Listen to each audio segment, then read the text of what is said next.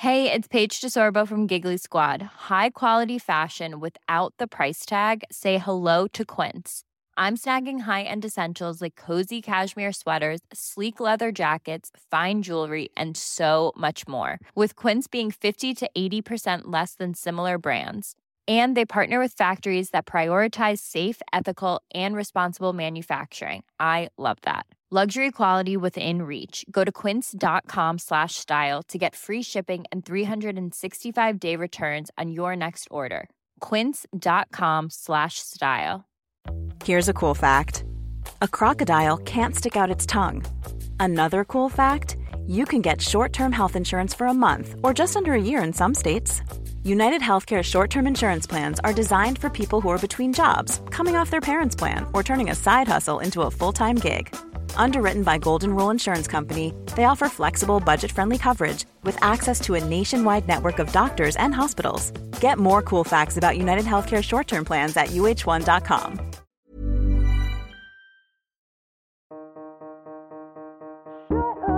Can I just ask? Shut up, Evan. I'm curious. Could you shut up, Evan? One thing I was thinking about. Shut up, Evan. So there are some rumors out there. Evan, shut up! Is it okay if I just ask? Shut up, Evan. Okay, but can I just? Shut up, Evan. I didn't even say anything. Hey guys, what's up? This is Evan Ross Katz, and you are listening to X, Y, and Me, the podcast that talks about gender roles, sexual roles, and cinnamon rolls. Unfortunately, I'm sorry, you are not listening to the podcast that exists within the cinematic universe of And Just Like That, a podcast that is co hosted by Carrie Bradshaw, podcast host Carrie Bradshaw. Um, no, unfortunately, you are not listening to that. You are listening to Shut Up, Evan. And we are back after an extended hiatus for season three. I'm excited to bring you a new batch of interviews with some of my favorite people on the planet starting today with a supreme favorite of mine. But before we get to her, I think we need to talk about and just like that. There's a lot we could talk about. We could talk about the Peloton. We could talk about Chucky in the subway. We could talk about Miranda and the drinking problem. We could talk about that piano recital. There's so much for us to unpack. But we're going to talk today about episode five and a moment that occurs towards the end, a moment that woke me the fuck up. And I don't think I've been sleeping on and just like that. I'm aware of both the show, the conversations around it. I listen to as many recaps, I read as many recaps of every episode as possible. I want to know what the girls are saying. Like, I want to know what people are talking about and saying about this show. And I've read all of that and I've enjoyed so much of it, but nothing stirred me quite like this scene. And so I just, I kind of, I, I want to talk through it. I think we need to talk through it. And I know that we are reaching the finish line of And Just Like That for at least season one, quite possibly the series. Who's to say at this point? Who's to know? I'd like to know. But I just feel like this moment from episode five is so significant when I think back upon, you know, season one of And Just Like That, there are a few moments that will really stay with me. Uh, the double vomit being one, Che doing weed. Uh, but I really do feel like this is the moment that elevated this show from uh huh to an oh my god and so I, I think we need to talk about it and it starts uh, with an entrance right because you know any great scene has to have an entrance and uh, that is this character. Hello. Hey, it's Che Diaz. um, my friend Carrie O'Donnell tweeted uh, that video out saying the worst words you could hear at your door. Che is this fascinating character. Uh, che is portrayed by the great Sara Ramirez, who many people know from Grey's Anatomy, but I will always associate Sara Ramirez with Spamalot, a pretty good musical of which they were the best part, without question. And they have a great song in Act One. I'm sure it's on Spotify or wherever you listen to music. But anyway, Che is this new character that is introduced that is Carrie's boss. Carrie, as I mentioned, Carrie is a podcaster. Um, and so Carrie is is recording this podcast, X, Y, and Me. Because when I think about gender roles and the discussion around them, I think of Carrie Bradshaw. Cinnamon rolls, one of their three uh, areas of expertise. Uh, again, I don't associate Carrie with cinnamon rolls, and yet, and yet, she exists in this world. So, so basically, they have set up, uh, and just like that, Miranda's got. She's drinking in excess. I was going to say she has a drinking problem. Who am I to say? She's drinking in, in excess, and and let me just say, I the lack of overtness, the just um, the way the writers uh, and and honestly, God bless them, the way the writers are like Miranda has an issue with alcohol, and we are going to make sure that you know about it. When this is all said and done, I want to compile sort of every instance because there's so many, and I love each and every one of them. But so basically, Miranda, it's it's clear Miranda is an un, in an unhappy marriage with Steve, who in this iteration of the show still portrayed by the great David Eigenberg, um, but in this version of the show, Steve has aged to 148. He is a bag of bones, and as such, Miranda is kind of done with it. So she, Miranda, meets Che, and there's an immediate attraction. Uh, and Che sort of deems Miranda Rambo because that's the energy that Che feels Miranda emanates. And so they have this little flirtation at the funeral of Miranda's best friend, Carrie's husband. It's all very strange. Uh, and it all culminates in a sex scene. And for many of us, we're what, like five episodes into, and just like that at this point, we were wondering where the sex is. There's been a little bit, or a lot of it, a lack of sex. The only character we've seen have sex so far is Brady Hobbs, which yeah, I that happened. That did happen. But on to this episode five, where we finally get some fucking. I just want to play an eight second uh, clip, um, in which Cynthia Nixon educated all of us um, about acting.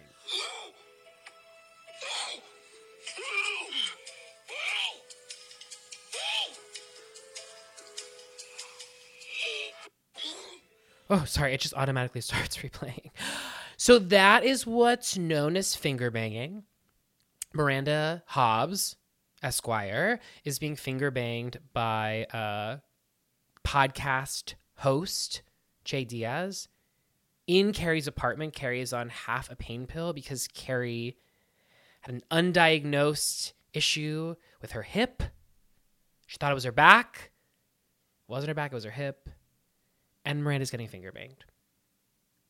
I didn't know we would be here um, in 2022, and I'm I'm taking it all in.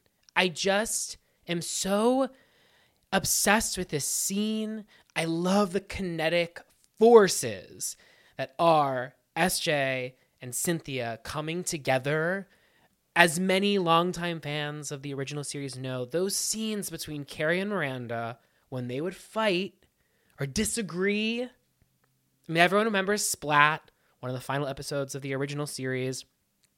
Outside of that church on 10th Street and 2nd Avenue, a block from Tompkins Square Bagels, it's the funeral of Lexi, played by Kristen Johnston. And they get in that big fight because Carrie's going to Paris and Miranda doesn't agree. Anyway, the fact that we have gone from that to this, and, and then I'm not even getting to all of it. Carrie wakes up. Carrie can't get out of bed because of the, the undiagnosed issue with her hip. And so, as such, Carrie needs to pee into a diet Snapple bottle, one that has a straw in it. And I, let me just point out SJ grabbing the straw with her mouth and spitting it out in an attempt to lower the diet Snapple down to her nether region so that she could pee into it as her best friend, Miranda Hobbs Esquire, was getting finger banged in the kitchen. In the kitchen. Um, I just, I marvel. I marvel. And so, with that, I'm glad we discussed this because there was a lot I thought we should catch up on, but this felt the most pressing. So, with all that, please make sure you go and stream Sara Ramirez's song from the Spamalot soundtrack. Watch episode five and then just like that. But don't do either of those things quite yet because before you do that, I want to take some time uh, away from your schedule so that you can listen to this interview with the fabulous Jennifer Coolidge. She is an actress whose resume is both lengthy and girthy, comprising a breadth of roles that in any other hands might not have cemented themselves in film history. As E. Alex Jung wrote for Vulture, quote, the shortest lines, hi or okay or so moist, are putty in her hands. She stretches vowels out across entire emotional vistas. Plaintive, alien, funny. She got her start at the Groundlings before booking her first acting gig, a guest spot on a little known series called Seinfeld. Though she starred as Stupid Girl in 1995's A Bucket of Blood, Hottie Police Officer in 1998's A Night at the Roxbury, and Woman at Football Game in 1999's Austin Powers The Spy Who Shagged Me, her real breakout film role came in the seminal classic American Pie, where she starred as Janine Stifler aka Stifler's mom, a role she would continue to animate in all three of the film's sequels. She would go on to steal the screen as Sherry Ann Cabot in Christopher Guest's Best in Show, before cementing her legendary status as Paulette Bonafonte in Legally Blonde, a role she would reprise in the film's sequel and maybe in a third film. Subsequent roles include Amber Cole in A Mighty Wind, Bobby Morgenstern on NBC's Joey, Fiona Montgomery in A Cinderella Story, Betty in ABC Family's The Secret Life of the American Teenager, Whitney Taylor Brown in For Your Consideration, Sophie Kaczynski on Two Broke Girls, Susan Thomas in Promising Young Woman, Dee Dee Dale in Swan Song, and most recently her role as Tanya McQuoid on HBO's The White Lotus, a role earning her Emmy buzz.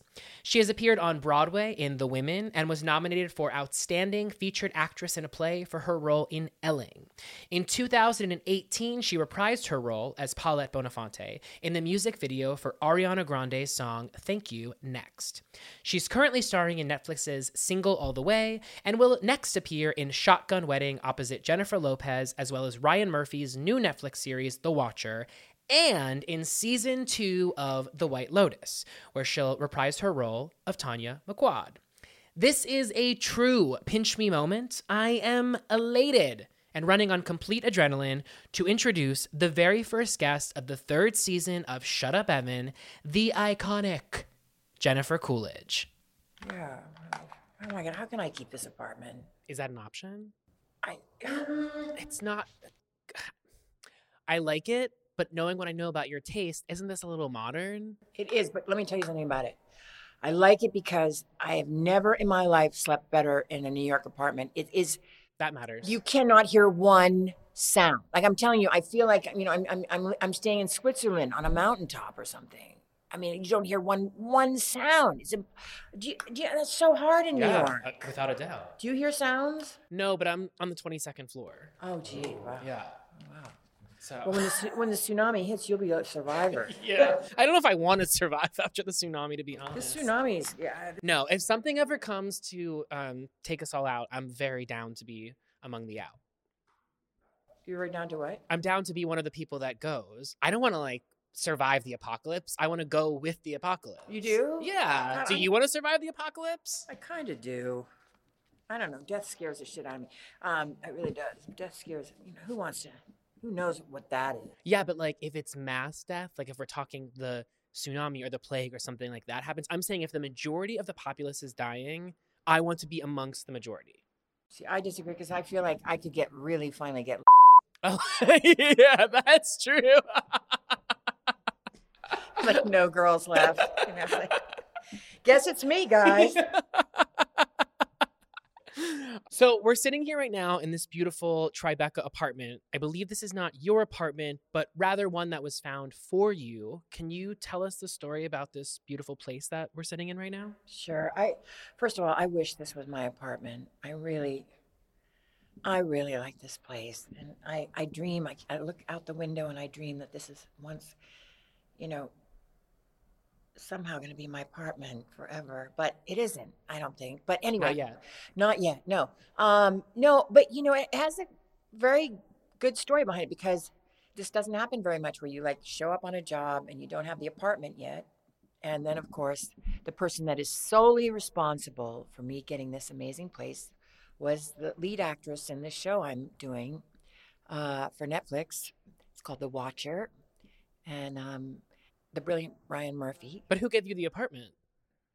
The lead actress, which is Naomi Watts. Love Naomi Watts. Yep, the most beautiful actress in the world. And you know, the thing is, I don't know how it came up. I was just saying I was looking for apartments. I hadn't really found anything, whatever. And and then she just offered. She said, "Oh, you know, I think there's an apartment.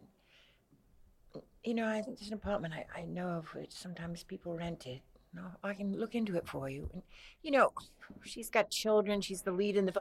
Her job is so intense. She has to show up and just bring it every day and do you know 50 scenes a day and that she somehow like did me this huge favor and like got me in touch with the people that own it and now i'm in it and i just she is god bless naomi watts Truly. and i uh i'm gonna have to buy her a car for uh you know for you know so she can ride to the country in it on her on her weekends off Sounds beautiful to me. You've lived in New York before, though, but not previously Tribeca. Where in New York have you previously habitated? Yeah, let me and just I just want to say, it never looked like this. Um, you know, this is this is quite exceptional, and you know, I was, yeah, I was a struggling actress, waitress, uh, for many many years, and um, the only time that I've had sort of a decent apartment is when um, I came to do a couple Broadway shows. Um, one that sort of survived for a couple months, one that um, you know ended early, but um, then you know the the company, you know, the production company finds you the apartment, so you stay somewhere decent. But my apartments were always, you know, you know, pretty primitive, you know. Um, you know, tell me about struggling. like tell me about your like your shittiest apartment. Like where was the shittiest place that you lived? Let's see, the shittiest place I ever lived. Well, it wasn't shitty. I, I lived in a place in LA that was was literally like five feet by three feet. It didn't have a you know any uh, didn't have a stove or anything like that. It was just a little bedroom with a connecting. But you would have to be a really neat person. You have to like living on a tiny ship or something. And if you're not neat and you have that much space to live in, it can really go horribly wrong. Are you a neat person? No, so it didn't go well. And you know, stuff was pot. You know what I mean? Like literally, I could only fit like me and my laundry detergent, but I really couldn't fit the clothes. I mean, nothing fit in the. It was just, you know what I mean? It was it was built for like rabbits, you know, and um, it just didn't, you know. Anyway, I couldn't keep it together. But but but it wasn't. It was in a beautiful building. As a matter of fact, Julia Roberts moved in above me, so you know it was a beautiful old building. It's where Bette Davis, you know, lived for many years. It had that famous Bette Davis apartment, but it had this tiny little servants' quarters that was rented out to me, and I couldn't with all my puppets and whatever I got. You know, didn't work out. Did you have any run-ins with Julia Roberts? I did because I, I I bumped into her in the laundry room once, and she I In think the she had laundry room. Wow. in the laundry room of this beautiful old building. I mean, you know, it, was on Havenhurst, this incredible, it was like 1416 Havenhurst, just the most incredible building. But she had a stalker at the time, I think. And um, so she bumped, I bumped into her in the laundry. I, she, I, she looked very frightened to see me. I think she probably thought I was, you know, someone that wasn't supposed to be anywhere in the building. I can see why she makes me. do, do you think that she thought y- that you were maybe the stalker? That's what I'm saying. I don't know. You know, I would have, you know, you know, because I was really thin back then. So, you know, I could have been a crack addict. Mm-hmm. Um, speaking of your time in Los Angeles, I was scrolling through Getty Images and I came across a photo that is now very burned in my brain. Uh, it is one of you and the late Anna Nicole Smith as judges during the second annual Queen of Silver Lake pageant back in 2002. And I'm wondering if you have any memories of Anna. I just remember her being so incredibly nice and young. Like, you know what I mean? Like a very young, I felt like there was a very young, young girl in this very sort of unbelievable body with these, you know, just, she was just so sensual looking and all of that and sexy and definitely had it going on but you know unfortunately was surrounded by the wrong people and you know i feel like if this was if she was alive now i don't think that would have happened i think there would have been some people that would have stepped in Yeah. you know what i mean people we sort of watched the Titanic sink in a lot of. I feel like in my in the last couple decades of being in in our business, a lot of people just stood by and we watched it and we didn't get involved. I feel like and now people are way more sort of assertive. And they, you know, I feel like there would be all sorts of stuff over Instagram about Anna's being, you know, is not with the right group and they're, you know, they're taking advantage. And, you know, I just think she would have, there would have been someone that could have possibly saved her. I don't know. What do you remember of the industry back in that time? I mean, you're speaking about sort of these seismic changes that have occurred. I think maybe like in the last decade, maybe maybe even sooner than that, in terms of society second guessing the treatment of uh, the way female celebrities were often treated in the past and the scrutiny that was placed on them. I'm not saying it doesn't exist today, but it seems like it's different. Yeah, it, it is definitely different. You know, I, I'm just really jealous because, um, you know, when you were putting your machinery together here today with your all your um, plugs and devices and things, um, you mentioned that you had gone out and done these interviews with Zendaya and the cast of Euphoria. And, you know, when you think of like how confident someone like Zendaya is, you were just saying like she's just so confident. She sort of runs, she runs her life like a business Yeah. and she really knows what she's doing and she has respect and all that.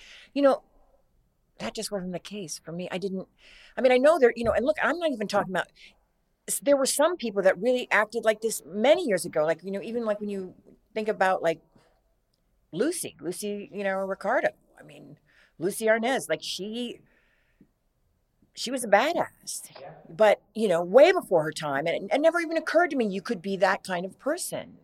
You know, I was just, I came from a, a family of, my mother and father were the nicest people that ever lived. I mean, they were very naive people that just were full of kindness, never thought bad of anybody, didn't if someone was awful to them, they just were confused by it, but they they never said anything bad about anyone. And I feel like that just didn't prepare me for the world that I entered, you know, especially going out to Hollywood. It's just that, you know, there was just, you know, a lot of bad apples. Do you take after your parents in that sense? Were you also? yeah, I think in- I'm incredibly naive and like, yeah, when like, you know, I'm dating a guy and then all of a sudden, you know, he does something really weird or, you know, very mean or whatever like this. I just pretend I'm not, I don't see it or I go into some denial that, it, you know, like he's just having a bad day and, you know, the excuses you make for like,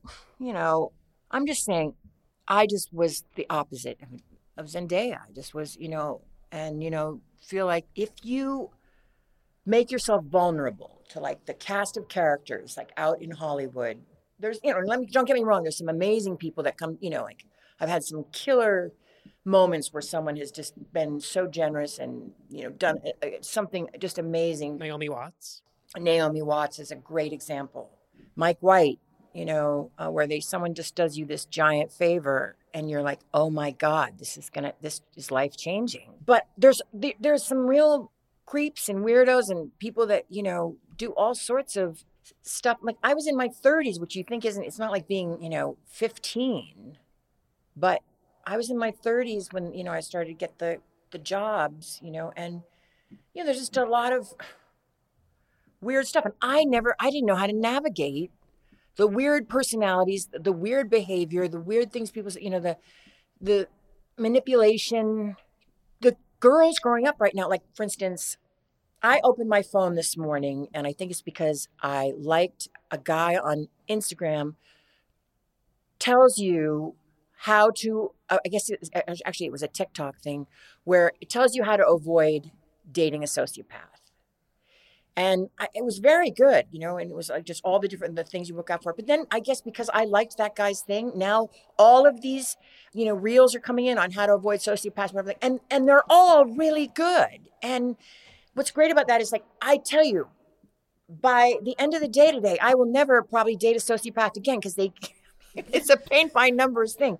But what I'm saying is, is that you know there was no education. We didn't even. I never heard the word sociopath when I was you know, in my 30s going, you know, going, you know, and, and when you're dating, you know, many actors in a row or people in the business or producers or whatever when you're dating because that's who you meet you know when you're dating these people whatever some of them you know don't have your best interest at heart and they're predators and they're and and i mean that not you know sometimes it's not even sex they want from you it's just you know your money or whatever you have and not that i had boodles of money either at the time but um you know whatever they could get you know it just but i'm i'm i'm very hopeful for this the girls growing up now they have they are savvy and you know and when I, I mean i can't believe when i hear like cardi b or rihanna or any of those girls speak i'm like oh my god i just you know i want to be you i want to be like you know and uh, you know just be this people smart and street smart and you know as just as bright as they are and uh, like look at ariana grande I, I felt like when i was hanging out with her I mean, I felt like she was 90 years old.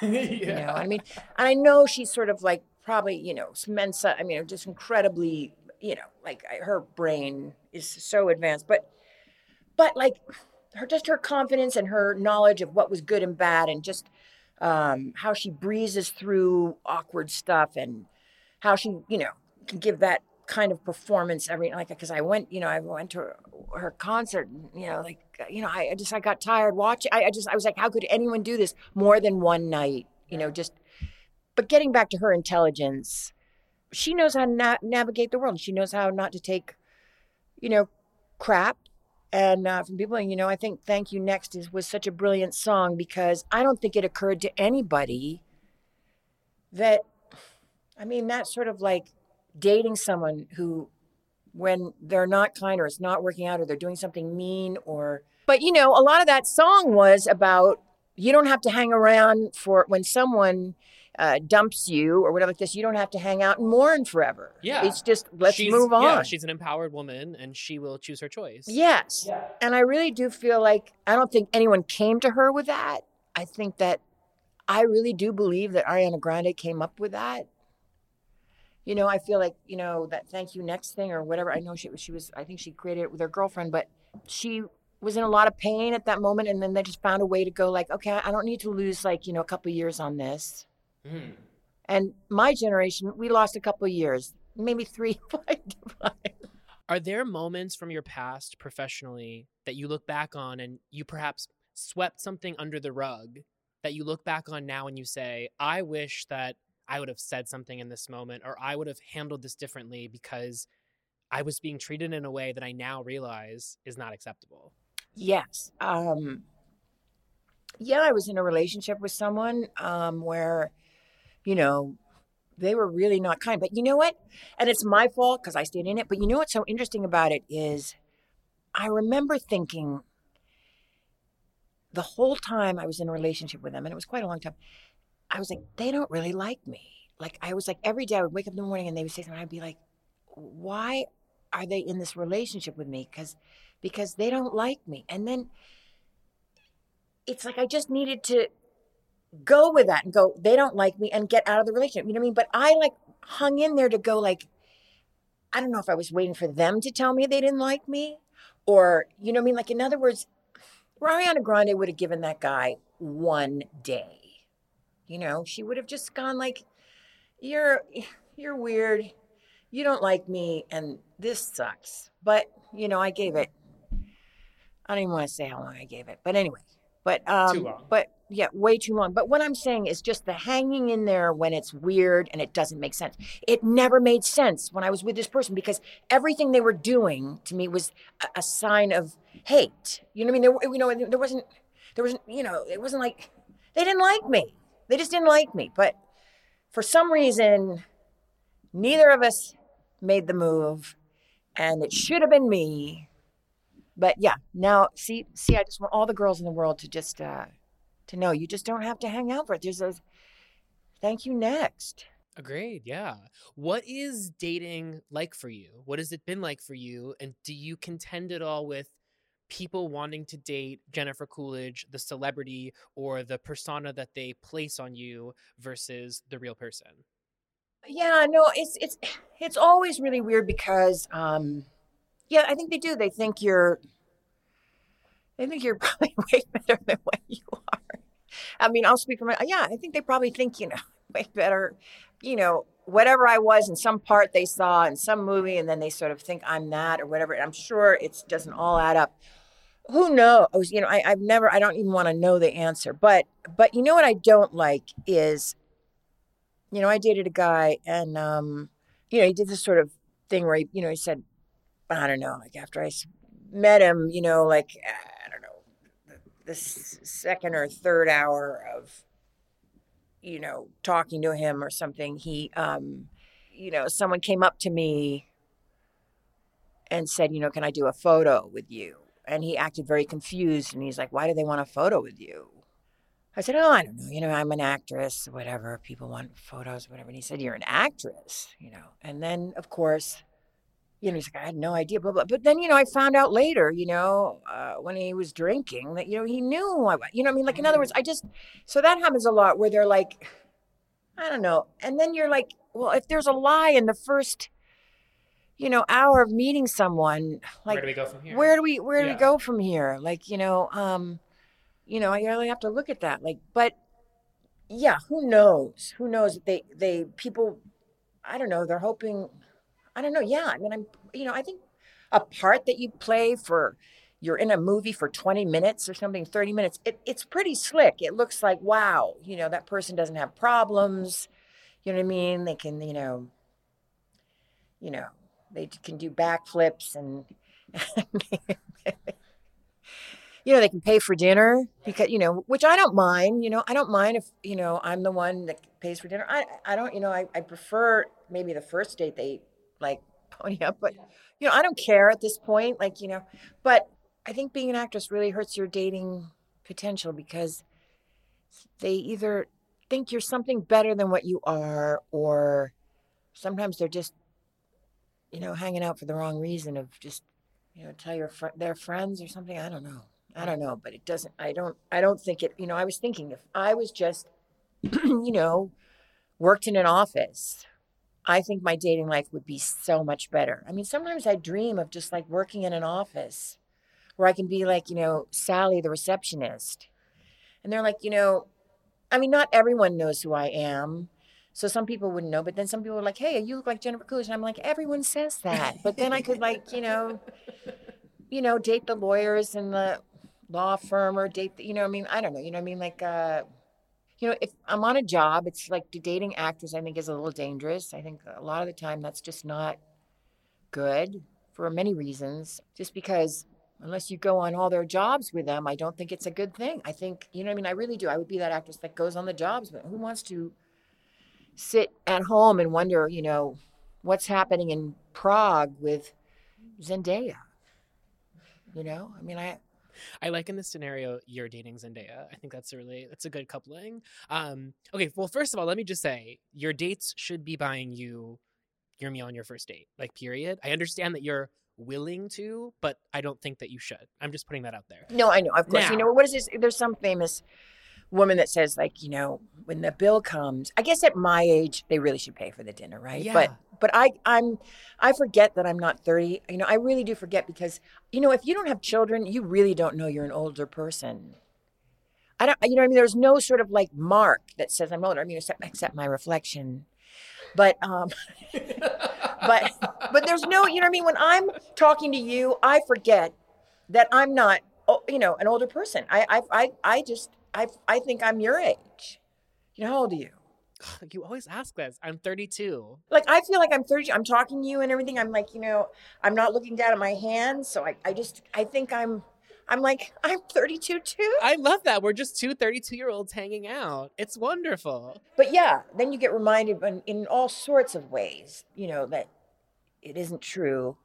But if I never saw a mirror, I think I'm very immature for my age. Incredibly immature. I think I'm a very, very immature person. I'm immature. I like what turns me on, like water slides, roller coasters, like really, you know what I mean? Like I love cheap thrills, like, you know, jumping off something or, you know, maybe, you know, maybe not, you know, I was gonna say, wait, this is sort of counter to what I, what I understood of you in terms of the jumping off of something, because it was my understanding that Mike White is the one who's going to jump off something and you're going to be the one that stays back. But are you both jumping? No, no, no, no. I take that. No, no, no, no, no. I'm jumping off. You know, like I jumped off this thing in Hawaii. This like, uh I jumped off this rock, this rock in Hawaii that was sort of high up, this sort of thing. But or am I dreaming that I jumped off of it? No, I did. I think I did. No, Mike is jumping off of. He's bungee jumping off of, you know, a dam that's like you know, like you know, the, the height of like four skyscrapers. You know, and he's got a bucket over his head just for just to make it even scarier. You know, no, no, that's Mike White. No, no, no. But I, uh no, I was gonna say I don't really. I I wouldn't jump. There, yeah, I did have. um You know, this is for another episode, but you know, I did uh, get um lose my keys one night at a nightclub, and this girl that I didn't know very well said she would give me a ride home. The valet guys lost the keys to my car, so she drove me to my house, and then of course I climbed up. I she said, "How are you going to get into your house?" And I said, "I don't need the keys because I've broken into my house. I, you know, I know exactly how to get in. You know, this uh, there's a way, there's a secret way to get in. And and then I climbed up on this 11 foot wall and um, that surrounds my house. And um, it was 2 a.m. and I sort of jumped into the darkness like I always did, you know, jumped, you know, you know, into the other side of the wall. But what I didn't know was that that day, um, a gardener was trying to nurse this little tree and he put a stake in the yard and he tied the little the tiny little sapling to the to the stake. And so I jumped into the yard and it went through the back of my leg into the bone, my thigh bone. I, I can't even begin to tell you how awful that was. But so in other words, yeah. So I'm not taking, I'm not going. I think that did put a little, you know, before like the thought of ever having an injury like that again. But yeah, that's all, that, that's going to be a whole podcast. Yeah, I mean, I'd love to hear that story. You know, being that we're two 32 year olds just sitting here, I do want to reminisce about some of our experiences as 32 year olds, spe- specifically your experiences. At 32 years old, I have to imagine you encountered some famous people um, in terms of going on dates with, potentially sleeping with. I'm not going to ask you to expose the latter, but are there any famous people that you wound up on dates with? Yeah, you know, I think there was one per yeah, well, there was one person that I, I really was sort of my dream guy, but I didn't realize. I think he was, you know, guys say you know, things aren't working out with that person or whatever. I think this guy was probably still in a relationship with his mates. I, I mean, I, I think you know he. I think yeah, I think he was a liar. I think the guy lied. So so I the guy was a liar. So I don't know if I want to get into all that. 'cause- fair. but but but he was sort of like you know this guy that I really worshipped and and then he sort of wanted a little fling and I was sort of game but but uh, I'm trying to think if there's anything I can reveal You don't have to name the name if you want. You can tell the story without naming the name. Or we can move on. um well I you know what I do want to say is that uh I think it's good on these jobs if you don't sleep with anyone I mean you know you can sleep with them at the end if you want but but I don't really believe ever in sleeping with these anyone on a job because it's just it's not a real it's not a realistic environment and somehow it feels like you're in this free zone and it's never really after the movie ends it's just sort of it was this magical moment. Everyone's paying for your life. Your you know your your life is being bankrolled by someone else because the, the movie of course and you're having this like incredible time. It's all romantic. But you know when the movie ends sometimes like it's it's just like it, i can't tell you how sometimes it just it can fizzle so fast Have you had experiences where you've slept with an actor during production on something and been like, oh, fuck, this ruined the professional relationship? Well, I I know, let me tell you what, what I think is fascinating is that there were people that I came so close to sleeping with, and just thank the gods above I didn't uh, that I didn't just because, not because.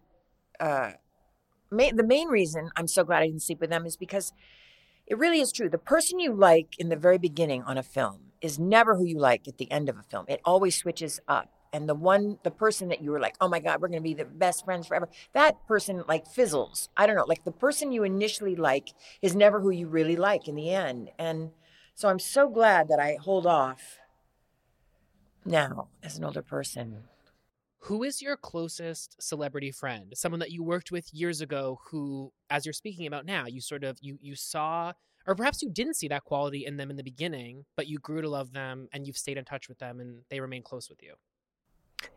Well, you know, it's really hard for when you have a relationship with an actor that becomes like a superstar.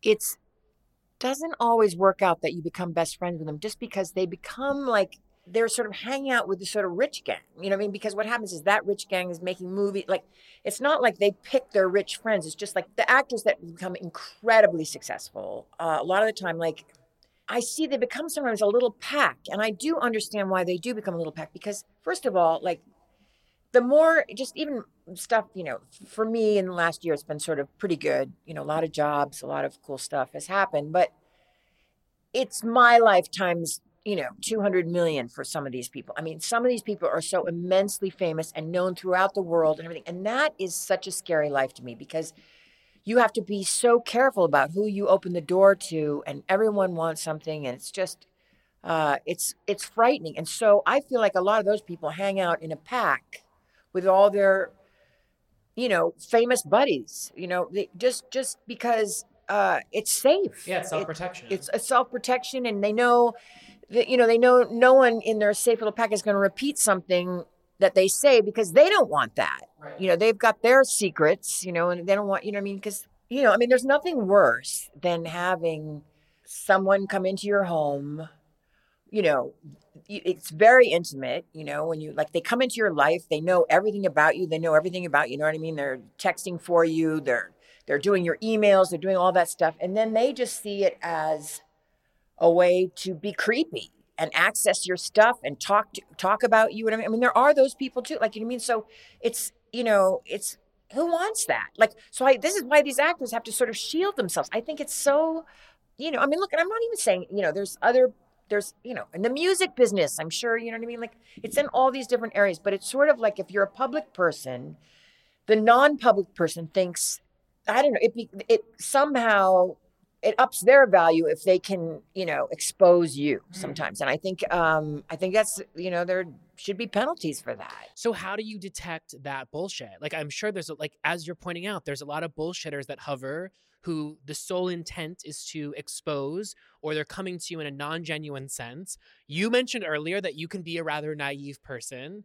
So how do you suss out who the good people are, the people worth investing in? I- sorry to interrupt no but it's usually too late you know by the time you figure out uh you know who likes you and who doesn't like you it's too late you know they've they've been in your your underwear drawer and they can't wait to you know what i mean and i just think it's um you know i'm just i, I think that's like uh i mean actually I, I can't i can't figure it out actually. I can't figure out why they would take the job if that's sort of what their intent is. Like how creepy is that? I mean how creepy is that if like that's why they take the job? Right. when you when i when you meet someone like you know for instance you know for instance brigitte bardot supposedly you know uh i don't know where i read it but like the paparazzi and all these famous journalists and like this all you know uh we're always trying to get the inside scoop on brigitte bardot. And um and i was told like the makeup artist just wouldn't say one word. And i guess the makeup artist just knew everything. The makeup artist knew everything all the you know all the romances she had, all the really good dirt. And i just thought oh my god where are those people Well, but they sign NDAs. I don't know if that was the case then, but I did a profile of Katy Perry several months ago, and I went to her makeup artist, who I'm friends with, just to sort of, as I do in many interviews, I go to people that know them. I went to people with you, like people that you've worked with, and been like, tell me about Jennifer. And the makeup artist said, I can't tell you. He didn't say he signed an NDA, but it became very clear that to be in the ether of Katy Perry means that you've a there's a zipped lipped policy. And I think that's smart. yeah I understand that. I do too. But I don't think all people uh, that you know work for you are are are that ethical. Before we continue, let's take a break and check in with today's sponsors. If you were to look in my fridge right now, beneath the shelf of Topo Chico, you would find cases of Cann. These are my currently in rotation batch, as I keep party packs stowed away as well. So, what is Cann? Cann is a social tonic microdosed with cannabis that gives you a light and uplifted buzz, but with no hangover, fewer empty calories, all natural ingredients, and no regrets. Best of all, it tastes fucking good. So, sure, I drink it for the THC CBD effects, but I also just enjoy it as a refreshment du jour. Blood orange cardamom is my favorite, but the grapefruit rosemary also slaps. For more information, including where to find it at your local dispensary and delivery options, follow at drinkcann with two N's or head to drinkcann.com. That's D R I N K C A N N.com. And we're back. Okay, let's turn the tables to talk a little bit about the White Lotus because you mentioned this uh, year you're having. At, the, at this point now, it's fair to say years plural. I feel like you. Um, it's not a moment anymore, right? It's like it's extended beyond that. Um, but I want to bring into the conversation one of your White Lotus co-stars, um, uh, a mutual friend of both you and I, the great Lucas Gage. Hey Jen, it's Lucas. I just wanted to say, as you know, you are the hottest person on the White Lotus, but I just wanted you to tell me who you think the hottest person on the White Lotus is and why. See, I would I would sleep with Lucas. Me too. I mean, I would, I would sleep with Lucas, but you know, I don't know, cause he's, uh, he's such a good hang. Like he's one of those people. He can make any moment fun. I mean, he's really special. But you know, then you know, I don't know. You sleep with someone. I don't know. I don't know if I would want to risk. I don't think he would get weird, but I think Lucas does win for being the hottest as far as like girls and guys both have crushes on him. And I think that's pretty cool. Yeah. Murray too. Murray also really fucking hot. Oh, yes. But you see, but see, Murray's out just for many reasons. You know, Murray's like, you know, I met his boyfriend, and you know that would be weird. I don't, I don't know if his boyfriend would. I mean, Maybe a and. I don't know. And yeah, and you know what? He just this is the other thing. Murray doesn't look like, hey, yeah, I'm gonna f- fuck the hell out of you. Either. He just, he's not looking. You know what I mean? Like Lucas gives you that look.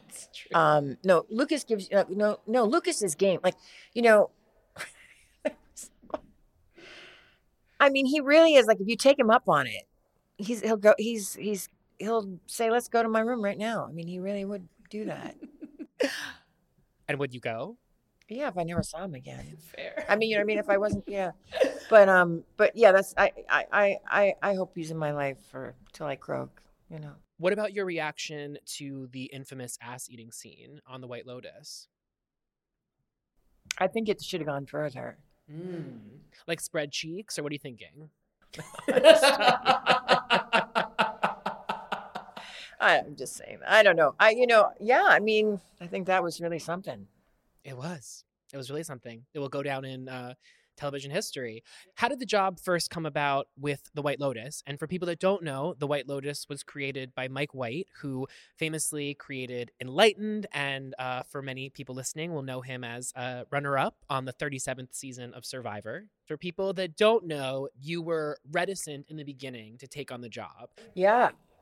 It was a combo of actually two things that like it's such a great lesson for any actress who's if there's any actresses listening to this podcast.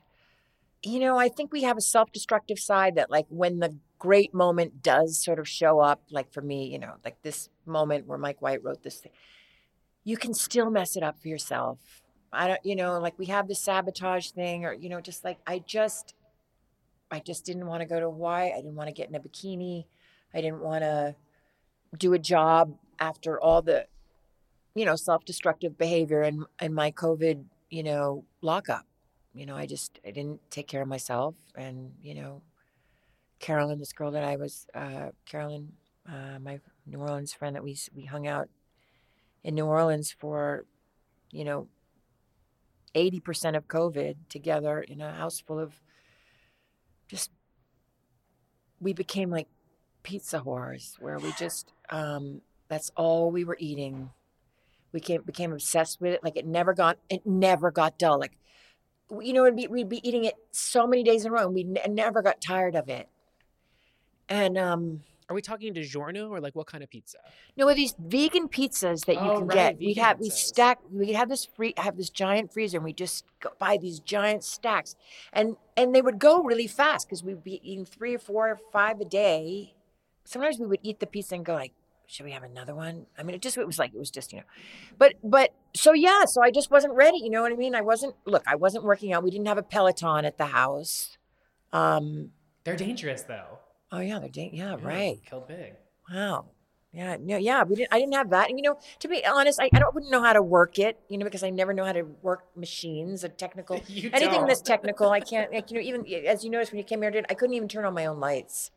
You know, I can't, I'm not good with the technical stuff, so of course it wouldn't have worked out with the Peloton. But, but what I'm saying is, I almost really screwed it up, and I, I think I feel like I've told the story too many times. No, but you haven't.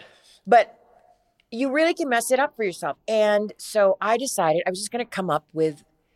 I didn't want Mike to hate me because he said he'd written this role f- for me, and I just thought I'll just you know have some really good excuse, and um, I wouldn't ha- uh, have to do it, and maybe I could do a job with him later down the line, which is an insane thought because this probably was my own. I, I don't think Mike would. have I think Mike would have just been like, you know, all right, well, that's that. You know, I don't know. I don't know if he would have been a good sport and then just waited, you know, years later to write something. Who knows? But all I know is I tried to tried to get out of it, but I hadn't told Mike yet. And then this lying in bed at night in New Orleans, and then this two in the morning, the phone dings, that little ding, and I look down at my phone, and it's Mike White, and it's just a little text that says, "Are you afraid?" Just how weird, because he can, he can read your mind. I mean, he is one of those guys. He's psychic in so many ways. So yeah, so there was that. But I still, after that, which people don't know, um, still after that, even though I knew Mike was on to me, I still wanted out. And I was over at my girlfriend's house. Her name was Chase Winton. I was in the groundlings with her. She said, So are you going to go to Hawaii and go on that job? And uh, it sounds so cool and everything. I said, No, I'm not doing it. I'm not going to do it. I'm, I'm going to do it at another time. And I just, I made my mind up and I just, not doing it has brought me a lot of relief and I feel good about it. And then she just, you know, greatest friend in the world, just said, you know what? I just need to tell you, you're a very crazy, insane person right now. And you've lost your mind. You've lost your mind, Jennifer. And I just have to tell you, I have to be the bad guy here and tell you, you, you have to go do that job. You can't get out of it. And I was like, yeah, I know, but I'm not, I don't, I'm not in shape and I've been it's very self-destructive here and I, there's no way I'm going on camera like this. And she was like, so what? You look like shit. That's all you got right now. So you should just do it anyway. And I don't know, it just sort of made sense. It sort of made sense. I was like, oh yeah, I'll just go looking like shit. I guess I can do that. I'll just go like looking like shit. Okay. I don't know. She sort of solved it. She saw, you know, it was like, but we all, it, you know, you're only as good as the people you surround yourself with. That's the only way you can have a good life is to have great friends that, you know, tell you the truth and talk you out of making terrible decisions. And um, she really did that. And I, just owe her my life.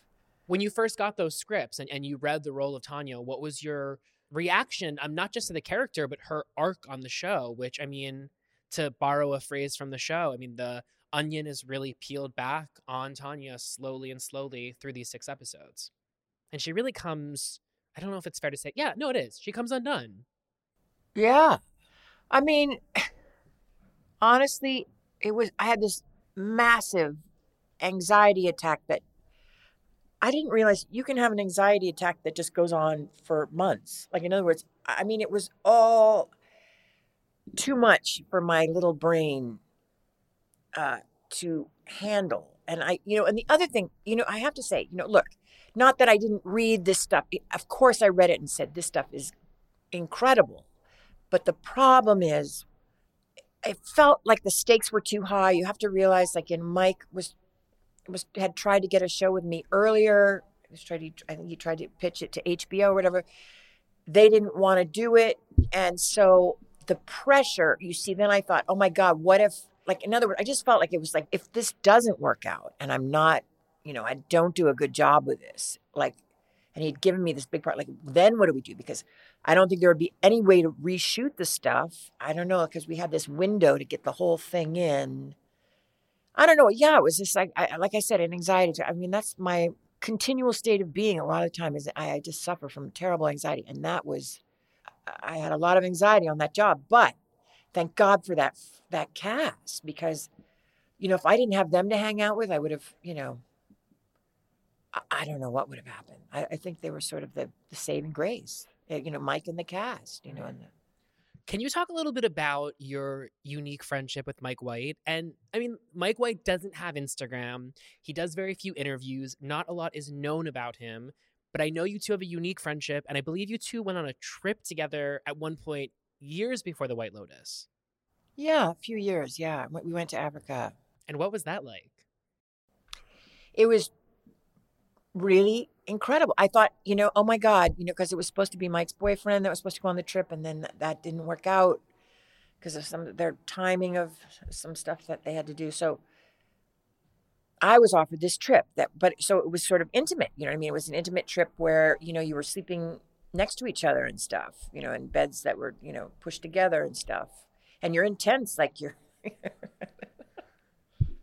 you know the bathroom everything it's all very like you know you know it's Real. all you know all very real yeah even though it's fan you know it's very fancy beautiful like you know be, i'm talking like real fancy you know you know but still it's intimate you know and you know mike didn't know me in that way and i didn't know him that way but it ended up you know it could have gone either way it could have been just a disaster and it wasn't i think his you know i think the whole reason mike invited me was because he knows how much i love animals and he loves animals like we are that's really where we come together and bond on just our love of animals. So, yeah, it was the the trip of a lifetime.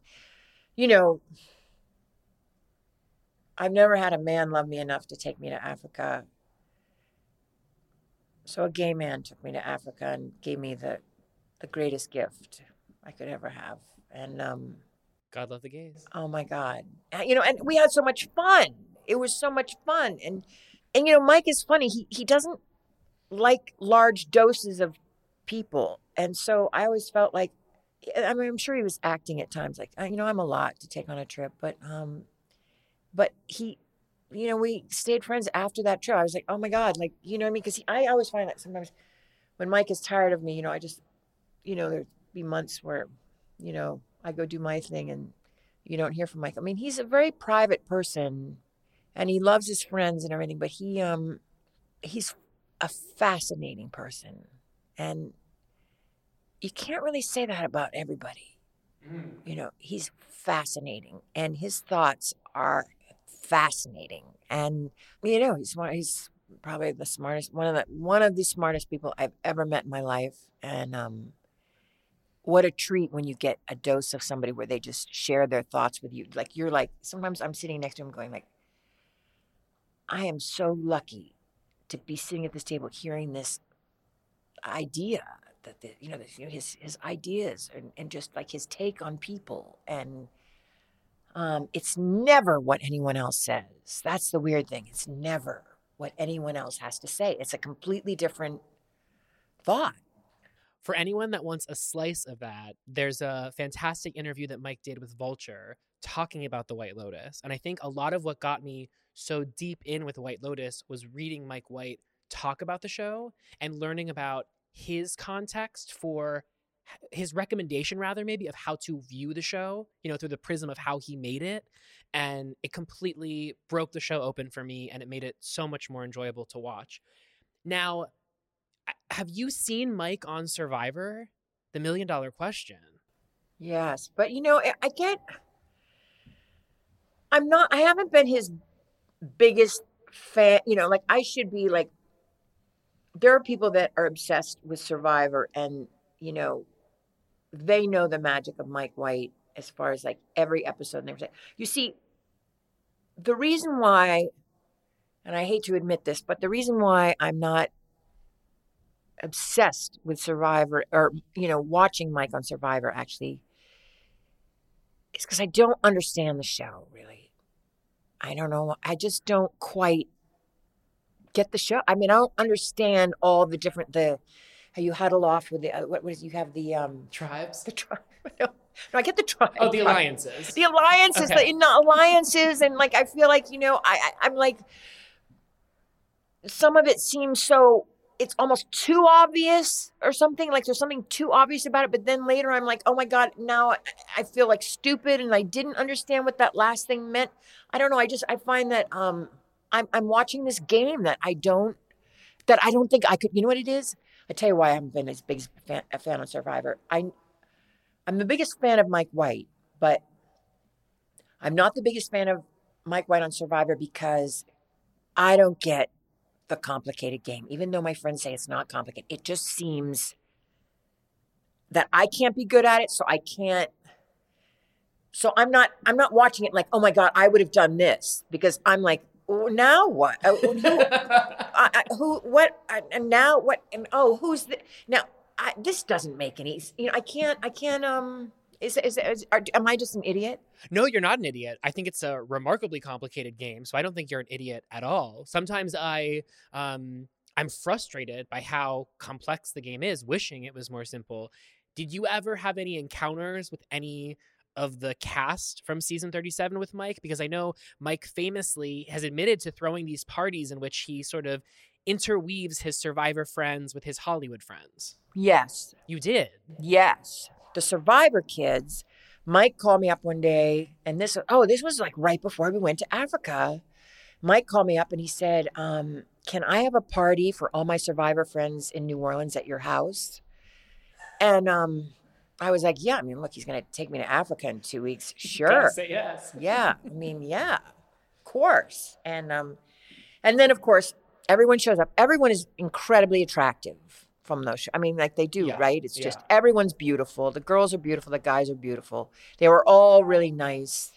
And That was really fun. That was a very fun night. I mean, um, I mean, we all got wasted. Yeah, we all got wasted at that party. And and but but it was so fun to sort of and you know that's another thing, Mike. These were normal people. I mean, that's what's so cool. Mike is not like Mike is not dying to meet sort of like, you know, the the Hollywood elite. That's not who Mike is. He's sort of, you know, these people that were on Survivor with him, you know, became some of his best friends. You know, I mean, no, he does know the Hollywood elite. What am I saying? You know, Right, he, right. he knows no, them, but, he's not. Not He's not. You don't. You don't score points with him by having a lot of money or you know being famous. He, Right. He, he really goes for the person. Right. You mentioned your house earlier in New Orleans. I know a little bit about your house um, through E. Alex Jung's fabulous profile that he did of you in Yeah, he, Vulture. didn't he do a good job? Oh, he really did. I know. It's I funny knowing you the way I know you now. He really captured your essence, I know. Which He is really like a did. wonderful thing No, he really like. uh Yeah, I mean, I. because you're complicated. I now know this about you, but I'm glad to know it. I enjoy knowing you. No, but I love that. You know, at one point he said, like, you know, so, you know, I met Jennifer Weber in the sitting in the room. Then he goes, and then uh, she went off to get some. Or he said she went off to get some. And he goes, and he goes, let me tell you something. It was really weird. Like he said something like, didn't he say that? Like he's like, he was like, like, let me just tell you, this is not what I expected. This was weird. I just love that it was just such an honest. You know, he was like, we- you know, the house is like, you know, it's like, you know, it's got a lot going on, and it's not typical. And um, yeah, he didn't he didn't uh sugar it up. No. What is it about New Orleans and this house? Because I know you spent a lot of time and I imagine money. Um, I was going to say renovating it, but not renovating it, restoring it rather. And so, what is it about this house that you love? Well, just it really um, you know, I looked at a lot of homes in New Orleans because I, I became obsessed with it. My sister lives down there, Susanna. My sister, uh, you know, Susanna went to Tulane, and so she invited me down to come visit. And of course, I became obsessed with New Orleans after, sh- you know, I don't know if I would have gone down there. I mean, I love music and I love eating and all that stuff, but I don't know if I would have ended up there except to visit my sister. And then I became obsessed with that town.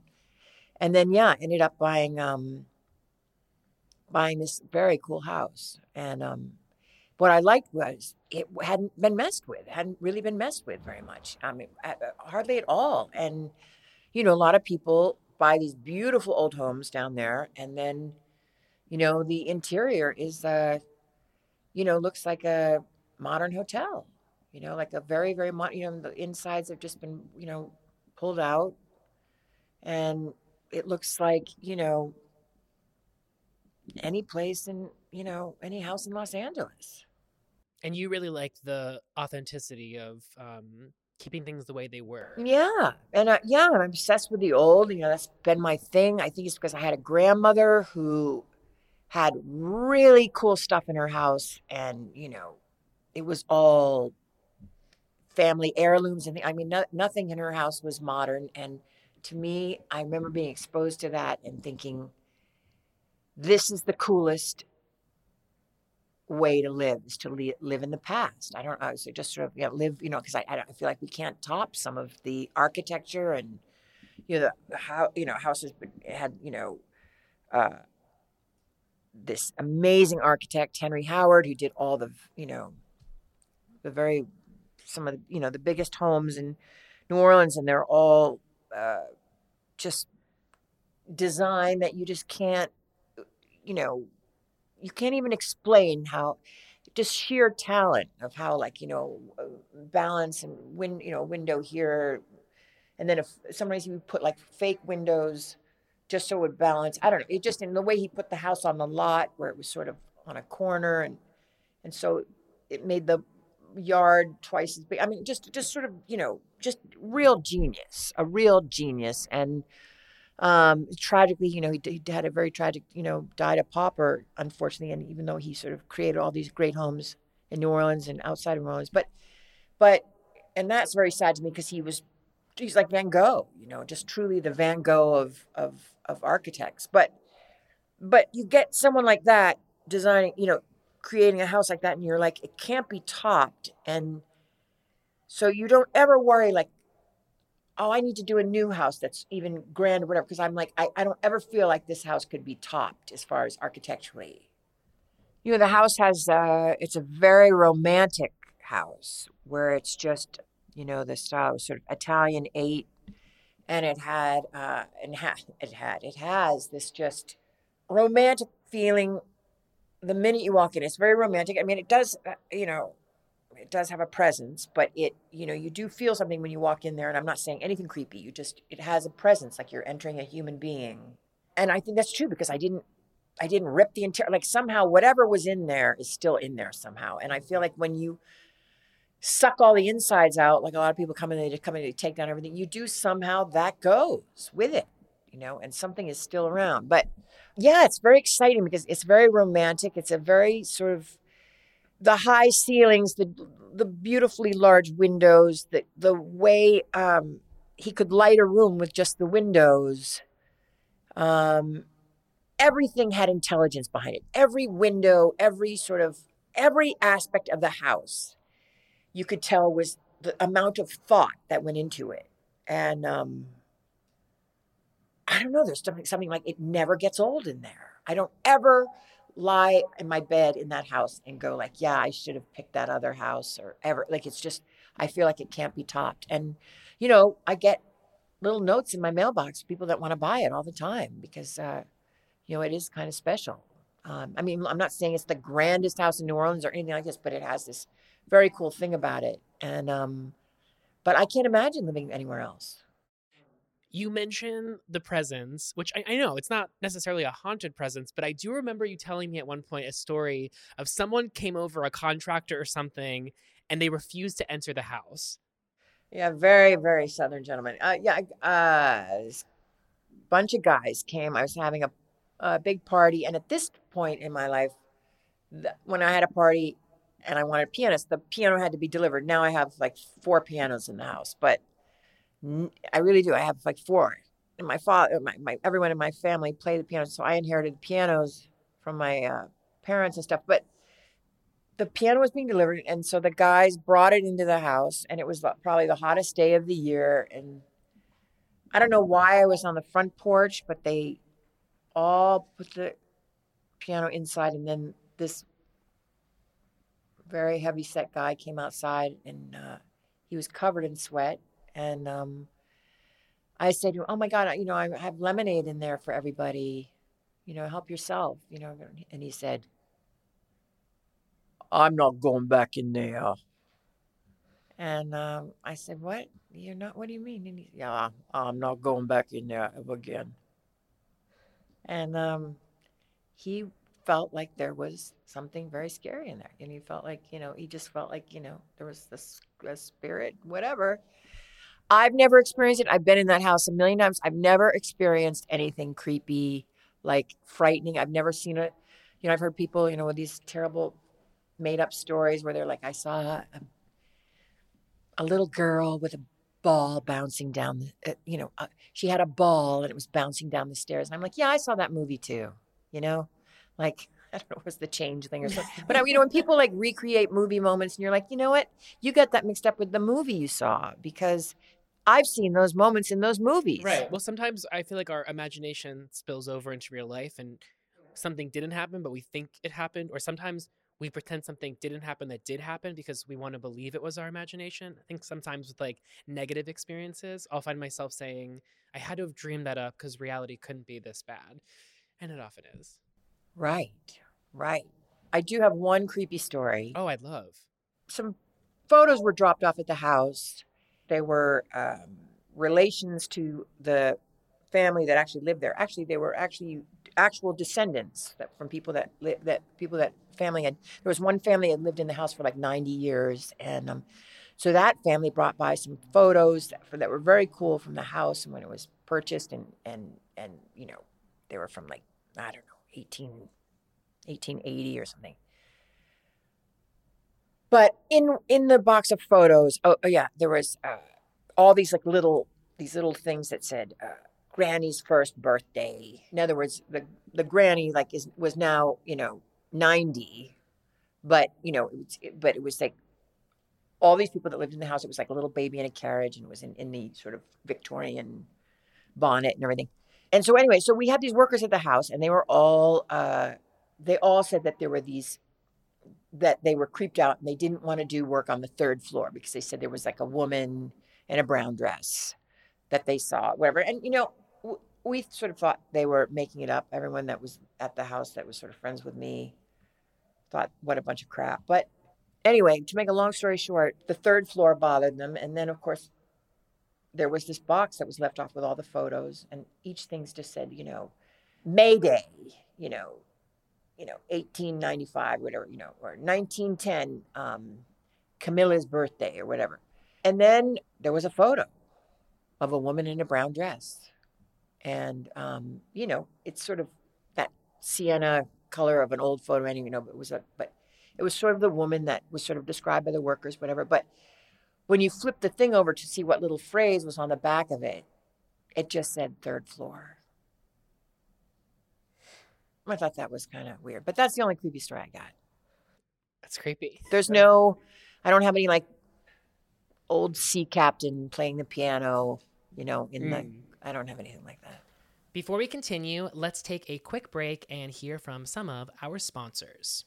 Can we talk about Sunday Riley? Not only is it the name of not one, but two of my favorite Buffy the Vampire Slayer characters, it also just so happens to be one of my favorite skincare brands. Sunday Riley uses advanced, clinically proven ingredients blended with balancing botanicals for non irritating, fast acting formulas. Just because the end of times might be near doesn't mean you can't have great skin. Some of my current obsessions include their global best-selling Good Genes all-in-one lactic acid treatment, CEO 15% vitamin C brightening serum, and their autocorrect brightening and depuffing eye contour cream. As a person with notoriously puffy eyes, the last one is a really saving grace. If you want to visibly improve the look and feel of your skin, look no further than Sunday Riley. Sunday Riley is available at Sephora and Sephora.com. And we are back. Okay, a couple other questions I want to ask. First of all, are you watching and just like that? I haven't watched it, but it's not, you know what? It's not that I have, I don't have any interest in watching And just like that. It's just, um, I, as glamorous as this apartment is, the television doesn't work. So I haven't seen any television. Wow. First of all, well, I bring up and just like that because I mean, you famously appeared on season six of the original Sex and the City. Yeah. What was that experience like for you?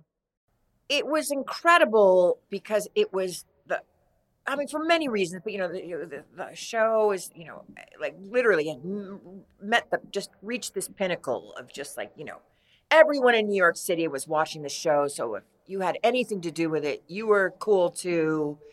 And it was very exciting. I mean, I, I couldn't recover from the 18 hour day we put in. I thought that was just wow. I was like, and then I was asked the girls, I'm like, they were like, yeah, this is every day. I mean, they were working their butts off. Yeah, it was very exciting. And, and, you know, everyone was nice. And, you know, Cynthia had been so nice to me because, uh, you know, I was on this Broadway show with her and we came together during a very dark time. It was, you know, I think it was the first or the second day of our job was 9-11 hit. And, Wow. you know, and I had just flown in and, you know, and then this horrible thing happened and a lot of the shows got canceled and, you know, it was a very dark time. And uh, I just remember all the photos on inside the Starbucks, you know, all the, it just was just uh, such a sad time. But, oh yeah, and this is sort of interesting that, you know, you know, it's, this is, this is a very funny story. Um, just to get off the depressing stuff. But, um, so yeah, it was like, I forget if it was the first day or the second day that was 9 11 of the job. But all I remember is when I showed up for the job, we came into the rehearsal hall and, okay, this is a good story. Okay. Is the episode that you appear? Are you in Splat? Is it the same episode? No, but Okay. I was told, Michael Patrick King told me that I was going to be fall out a window. You were going to be Lexi. He told me that.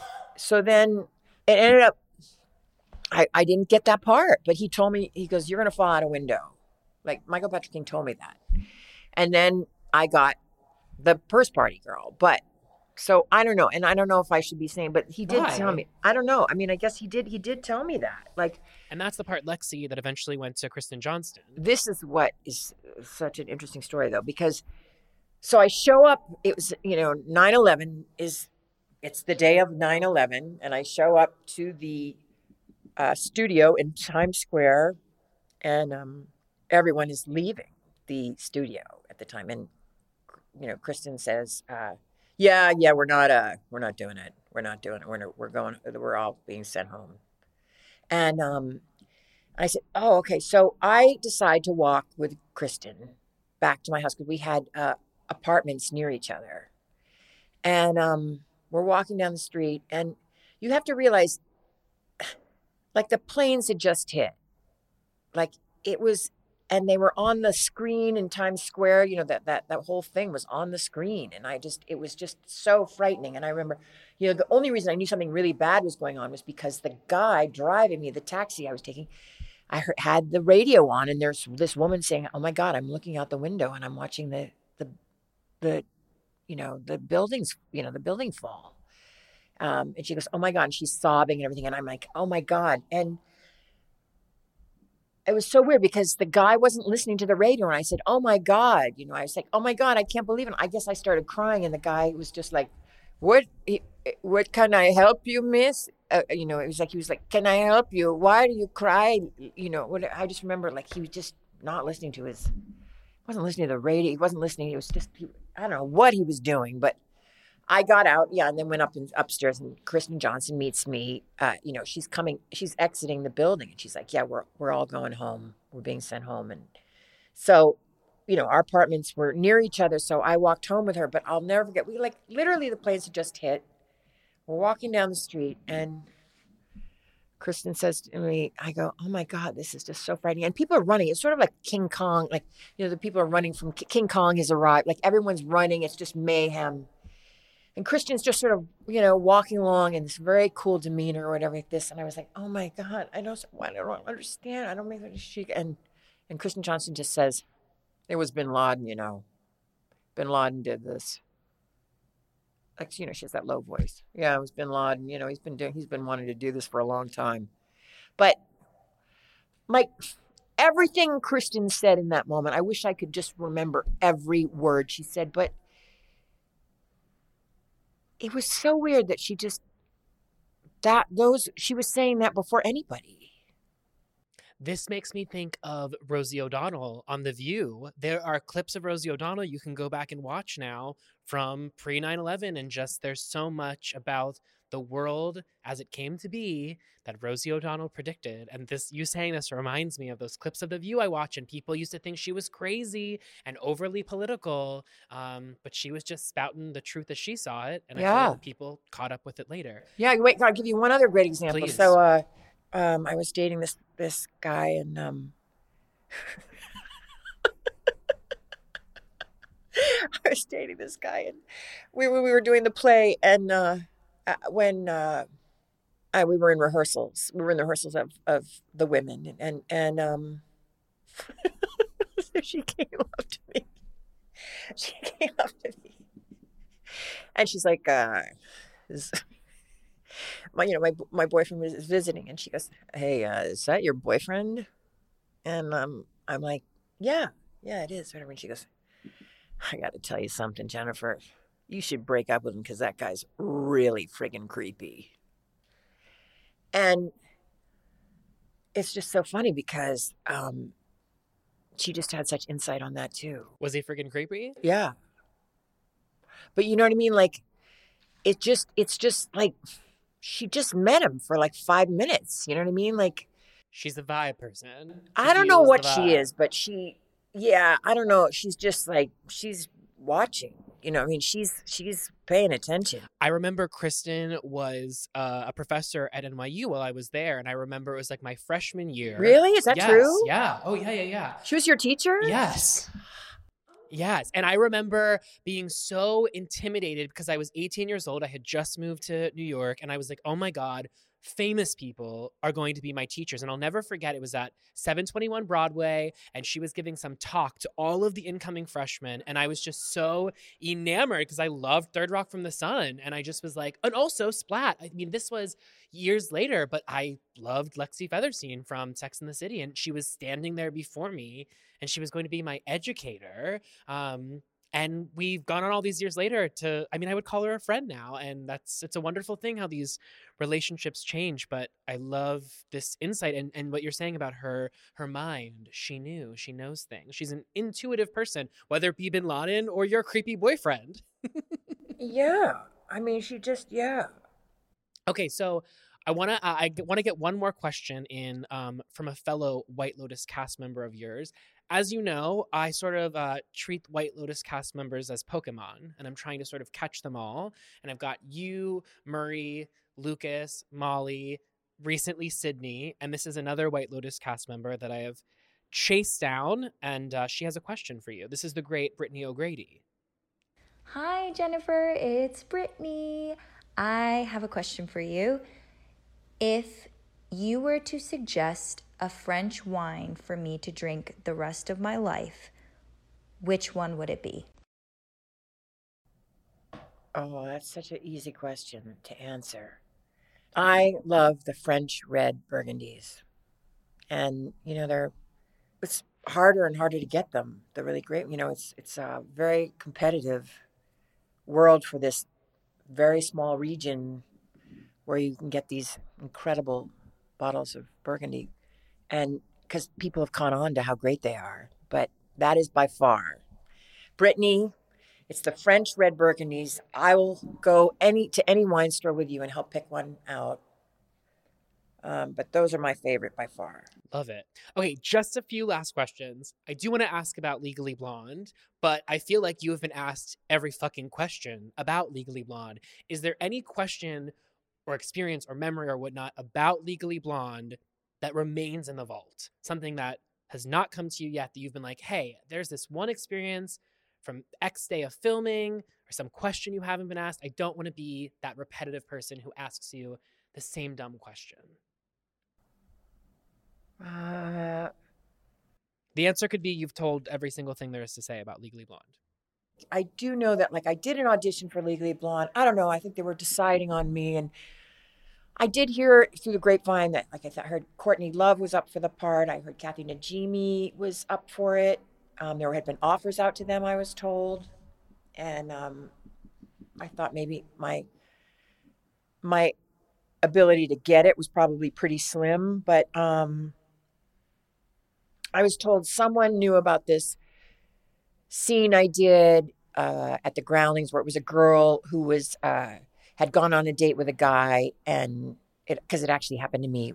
It happened the reverse where this I went out on a date with this guy and then he started calling me on the phone and then his insecurities started to increase each message he would like try to try to fix the message before you know like like he would you know i mean he just kept trying to his you know he slowly unraveled in each message because you know i wasn't calling him back.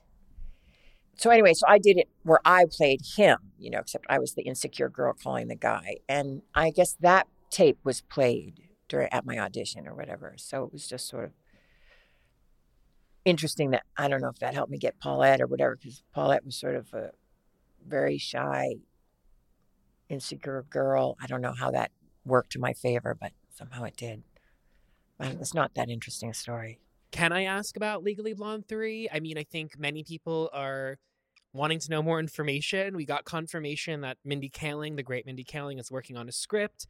But I feel like this is just one of those projects that keeps getting discussed and sort of the ball keeps getting kicked down the field. Is there any update on Legally Blonde 3? Well, you have to ask Reese because you know Reese owns Hollywood right now, and I mean, I know I saw in the paper that she's, you know, sold a her company for a, almost a billion dollars. So I like if you think that I would know anything more than Reese Witherspoon, I mean, you know, she is like, look, she deserves all all the cool stuff that's happening to her because you know when I met her and she was 20 something um she was like Zen, Zendaya like just you know she was already someone who had the world by the balls. You know she was one of those people that she was calling all the shots. Um she was just one of those girls that just confidence and knowing what was going on at all times and smarts. You know she was really smart and savvy and had it going on and you know, like look with the career she's had. But I feel like I'm just like a mouse, you know, compared to her. And so I, I when people ask me, I'm just like, I just want to defer and go, please ask Reese, because I I have no idea. Okay, I'll DM. I'll DM. I would love to know because you know what? I, I hope I'm in it. I would love to be in it. I think the the world is clamoring to have you in it. Speaking of sequels to projects of yours, what can you tell us about season two of The White Lotus? We learned a few months back that you were going to be returning, and so far we've gotten word that Aubrey Plaza and Michael Imperioli have joined the cast. Yeah, amazing. Those I love those two. What do we have in store? What can you I tell love them both, Oh, and they're yeah. casting. I know. Yeah, that's that's uh those are the only two names I've been told so far, but um Have you read the scripts? I've not seen them. Do you have any insight into what's in store for Tanya? I don't know, but um a cast member told me uh that it's really good. A cast member said they've read it and they said the next one is really good. And I was, you know, and it's someone who's very sort of discerning and I mean, how could it not be? I'm not saying like, you know, Mike yeah, no, I- Mike is gonna, you know, write some big pile of crap, but but he, you know, this friend said it's it's excellent. So I'm excited. I'm excited. I'm I'm dying to read it. I haven't I'm not isn't it weird that I'm like in it, I'm the last to get the script. Well, this happened with you and I when I congratulated you about returning for season two. And your response to me was wondering how I found out about that. And then I sent you the headline. And apparently, I found out about the announcement that you were going to be in season two. Yeah, I mean, it wasn't even official. And to be honest, like I, I was thinking, oh, well, they don't want to make it official because I'm like, maybe they're debating. Who knows? Like, I heard they were, you know, I heard I was in it, and then I'm like, and then you don't hear anything, and you're like, maybe they're like, you know what, this was a bad idea. We're gonna go with someone else, or I don't know. Like, it this our business is scary. Our business is scary. You know what I mean? Like one, you know, one day you've, you know, you feel like you're on top of the world, and the next day, you know, you've been shoved off. You know. So, one of the many great things that came out of this experience on The White Lotus is that you got your very first Golden Globe nomination, you got a Critics' Choice nomination, and you got a SAG nomination, which is incredible. I'm wondering do you have your speeches prepared? No, you know, I really, I do believe that you shouldn't. I think that is there's something about writing a speech, planning it, anything like this that I think completely knocks you out of the running. I don't know why. I know I've always thought that. So I'm I'm not w- working on any speech. And you know, to be honest, I yeah, I think this is why you don't write one because two because like being nominated is you know people always go oh well nominated it's, it's good you know it's so like that's not really true that people want to win but the thing is no the nomination is such a cool thing and i feel like if there's any bit of expectation there you sort of rain on your own parade i just don't want to expect i don't want to have like i don't, I don't want you know what i mean i don't want to have i don't want to if i expect it or i'm hoping too much for whatever it will never happen and to be honest, it doesn't have to happen. It doesn't have to. I, I'm just thrilled that, you know, what I mean, like when you think of like people that I friggin' love to death and I admire their work and I watch it and I, when I see them, I'm intimidated when they walk into a room and then you find out like, you know, they're going to be there that night and some of them are up against you and like, what a, do you think in a million years I thought that this ever was a possibility? I mean, I might have thought this was possible when I was like 12 but now reality has crept into my life on so many on so many different instances where it's just like to think big to think this big and think this moment in time could have happened with Mike White writing this part and then this that like these getting nominated you know getting little nominations for these things i mean it just i never would have believed you never it just just it just wasn't in my i just i didn't you know, I mean, I, I, I had big, high hopes in my, I, for my life early on, but I think you know Hollywood can rain on them so many times that you just sort of become sort of like a, you know, you can't get a hard on anymore. Mm. You know, you just you're afraid to. You're just like you know what I mean. So you just don't do it, and then, and then this exciting year, exciting year happens. So I'm, I, I don't know. I don't know. I, I I'm not not writing a speech. So do you see more hard-ons in your future? Like now that you've had this hard-on and now that you've seen the impact, does has this changed your your perspective and, and sort of the possibilities of what this next phase of your career could have? Yeah, I think I think once you get uh, if you once you get like a victory like this, like yeah, I think um, I'm much more upbeat about the future, and I feel like I just feel like the last 20 years were sort of uh, a rut. I feel like I was in sort of a rut. Professionally or personally? I think both. I think I was in a in a in a rut for the last 20 years and I feel like this whole thing is just I don't know, it's not that it's not like fame or anything. It's just I don't know, someone took a giant risk. Uh, t- someone took a, a giant risk on this this could have gone so bad for Mike and I don't know, somehow that has sort of changed my view of things on so many level and and and the gratitude the gratitude it's sort of like it's almost like the most amazing man in the world just proposed to me or something you know or it's like someone gave me 500 million dollars and said you know go spend it the way you want to or i mean it's that cool a, it's just something that's just forever you know, going to change my life. And even if nothing happens after this, this is like, you know, to just know that you can have a moment like this it sort of makes you feel better about the world. I feel like you deserve this moment. And I'm just wondering if you feel that too. With everything, you know, as we're talking about earlier, you were put through some shit in this Hollywood system that perhaps we can say used to exist or perhaps pervades even today, but you were put through some shit can you recognize that like this moment that you're having is deserved? Uh.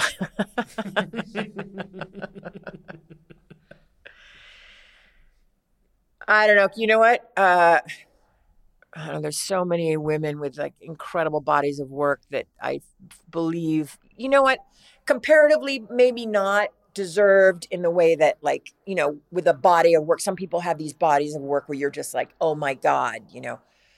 But um karmically, like I don't know if I deserve it, but I'm really glad. I like want to force you to say something nice about yourself. So you know, like the woman, like even Kate Winslet said in one speech one time, she was like, you know, this woman said to her, you know, you're only going to play the fat girl parts. Remember, she said that in one of her speeches, like you're only going to play the fat girl parts, whatever. But um, because if you're a sensitive person and you're sort of like a giant sponge, a lot of people can pick up on that, and they, the power of ruining your day is just too tempting and there were just so many days where and i was one of those people like if someone i'm too sensitive anyway and if someone said that hideous thing you know i could be in bed for a week just trying to recover from that you know i mean? Everything hurt my you know everything just crushes you you know? So it's pretty cool because some people you know there were some mean people out there. Everyone has mean people in their lives but you know there are a couple people where you know you do you're you're sort of thrilled that they you know they don't get to be the last person that you know has the final say or whatever. But um but as far as deserving, there's always someone in the world that deserves more than you. There's always like someone who suffered more and everything. So I don't know if I deserve it. I just I really like it though. Yeah. You know, I really Yeah. like that it happened. I don't know if I really deserve it. Okay, fair. But I'm thrilled. Fair. I'll settle I'm thrilled. liking it. I like that. Um, okay, I want to end uh, by bringing up uh, a, a former persona of yours or someone that lives inside of you. I'm not sure, but I want to hear more about Muffin Hemingway. Oh. Well, Is she still around, or is she a figment of the past, or is she a figment at all? Well, I mean, I do give myself a lot of credit because it was uh, she was the ha- Hemingway girl that no one that not a lot of people knew, especially in the nightclub thing. I mean, I don't know, maybe she, So, but, but for people that don't know, it's like who is Muffin Hemingway? Muffin Hemingway was. I never met her. I don't know if I even saw a photo of her. I just knew that there was Mariel and Margaux. Margaux, the you know the supermodel, one of the prettiest girls that ever lived. You know what a beautiful woman. And Mariel, brilliant actress, also a very beautiful woman. You know, be- great actress. And then there was Muffin, Muffin Hemingway. And I don't know um, if she was like a journalist, a writer, some sort of. But all I know that it was not a lot of people knew who Muffin was. So I had blonde hair with jet black eyebrows, and they were real. I didn't dye them. Like for some reason, in my 20s, I had jet black eyebrows that were real. I had very blonde, streaky hair, and I looked like I could have been a Hemingway. Like, you know, not as pretty as the other girls, but but I could look like one of the sisters. And so when I wanted to get into nightclubs, I just went up to the front of the line and I just said, you know, I'm Muffin Hemingway. And it got me in a lot of the time. And you would bring the gays with you, right? You get them in Yes. too. Yeah. And when did you realize the currency of being the girl that's able to help the gays jump the line? Because that is a, a big, powerful role. It is. It is a powerful. Role. I mean, you know, later in life, you realize that, like, I thought it was because I was so clever. You know, you're like a, you weigh, you know, I, I was doing a lot of, you know, cocaine at the time. So I weighed like 110. So you're, I'm really, you know, skinny. You got your little skimpy little black dress. Somehow you like look like you should be in the club. So they, you know I mean? Like, and I thought I was being so clever, whatever. But um, it was everything. Like, literally, if you said to me, would you like a million dollars or would you like to get into this nightclub tonight? I would be, I'm definitely going in for the club. I'm, I'm going to pass on the million bucks. I can't wait. I hear they have a new DJ and um, I lived for the nightlife and, you know, it was very exciting. You know, it was 80s, 80s, 80s nightlife uh, in New York City and all the, you know, the, the dark, the dark side too. You know, it was, it was just, it was fascinating and it was, ex- you know, it was just so, it was so, ex- such an exciting time to be alive. You know, I'm amazed a lot of us are still alive because it was, you know, terrible, um, you know, terrible stuff, you know, doing, you know, way too many drugs that you can, more than you could handle. And Do you ever miss it? Not not the drugs, but do you ever miss the high?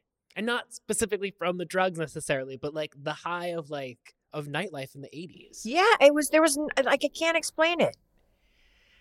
You know, it must be what, like, I mean, look, I went to the Rolling Stones recently and they gave uh, an incredible performance. I saw them in New Orleans a couple year a year ago or two two years ago, and I'm like, oh my god, they're so great. But it must be like when you're in a band, when it's when you're in a band where you're at the height of your career, where there's just like you know, if like just thinking when the Beatles hit, like that's what it's like. I mean, you're just like you're. It's like you're in the most famous band, except you're not anything. but you think you are. You're in your little black dress, and lots of guys think you're cute, and you're dancing your ass off, and it's exciting, and like people are buying you drinks, and it means nothing, of course, but I don't know when you're from a little town and like, you know, you felt like nothing was going to happen. See, I think if you gave me a choice, like you said, would you like to be this moment or like back then? You know what I mean? I think of like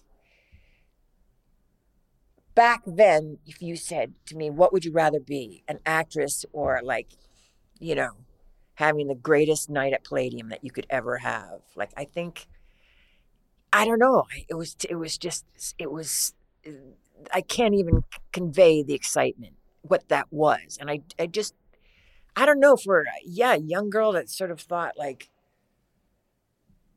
you know, life was going to maybe possibly be dull and then and then have these you know this sort of being at the you know i don't know he's like being at the pulse of something i don't know Which is interesting. It's a nice bookend to our conversation because I feel like that pulse of the 80s that we're speaking about, I feel like that is a pulse that is running through your career at this present moment with all of these exciting projects in the work.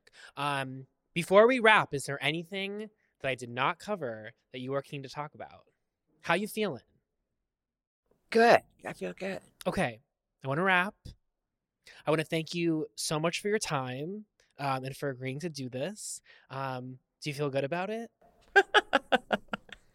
you know everything i do um Evan, everything i do i have regrets but um but right now um i'm thrilled What do you make of our funny relationship that you and I have formed? It's been very rewarding for me um, to have this strange bond that that we share.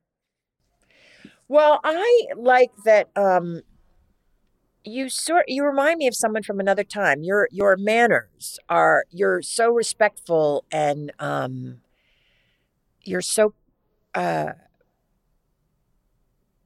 positive.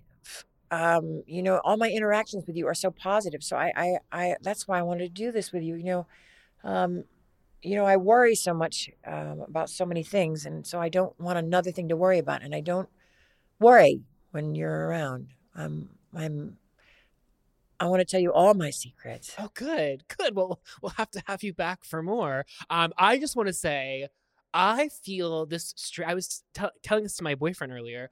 I have this weird sense that like we were meant to be in each other's lives.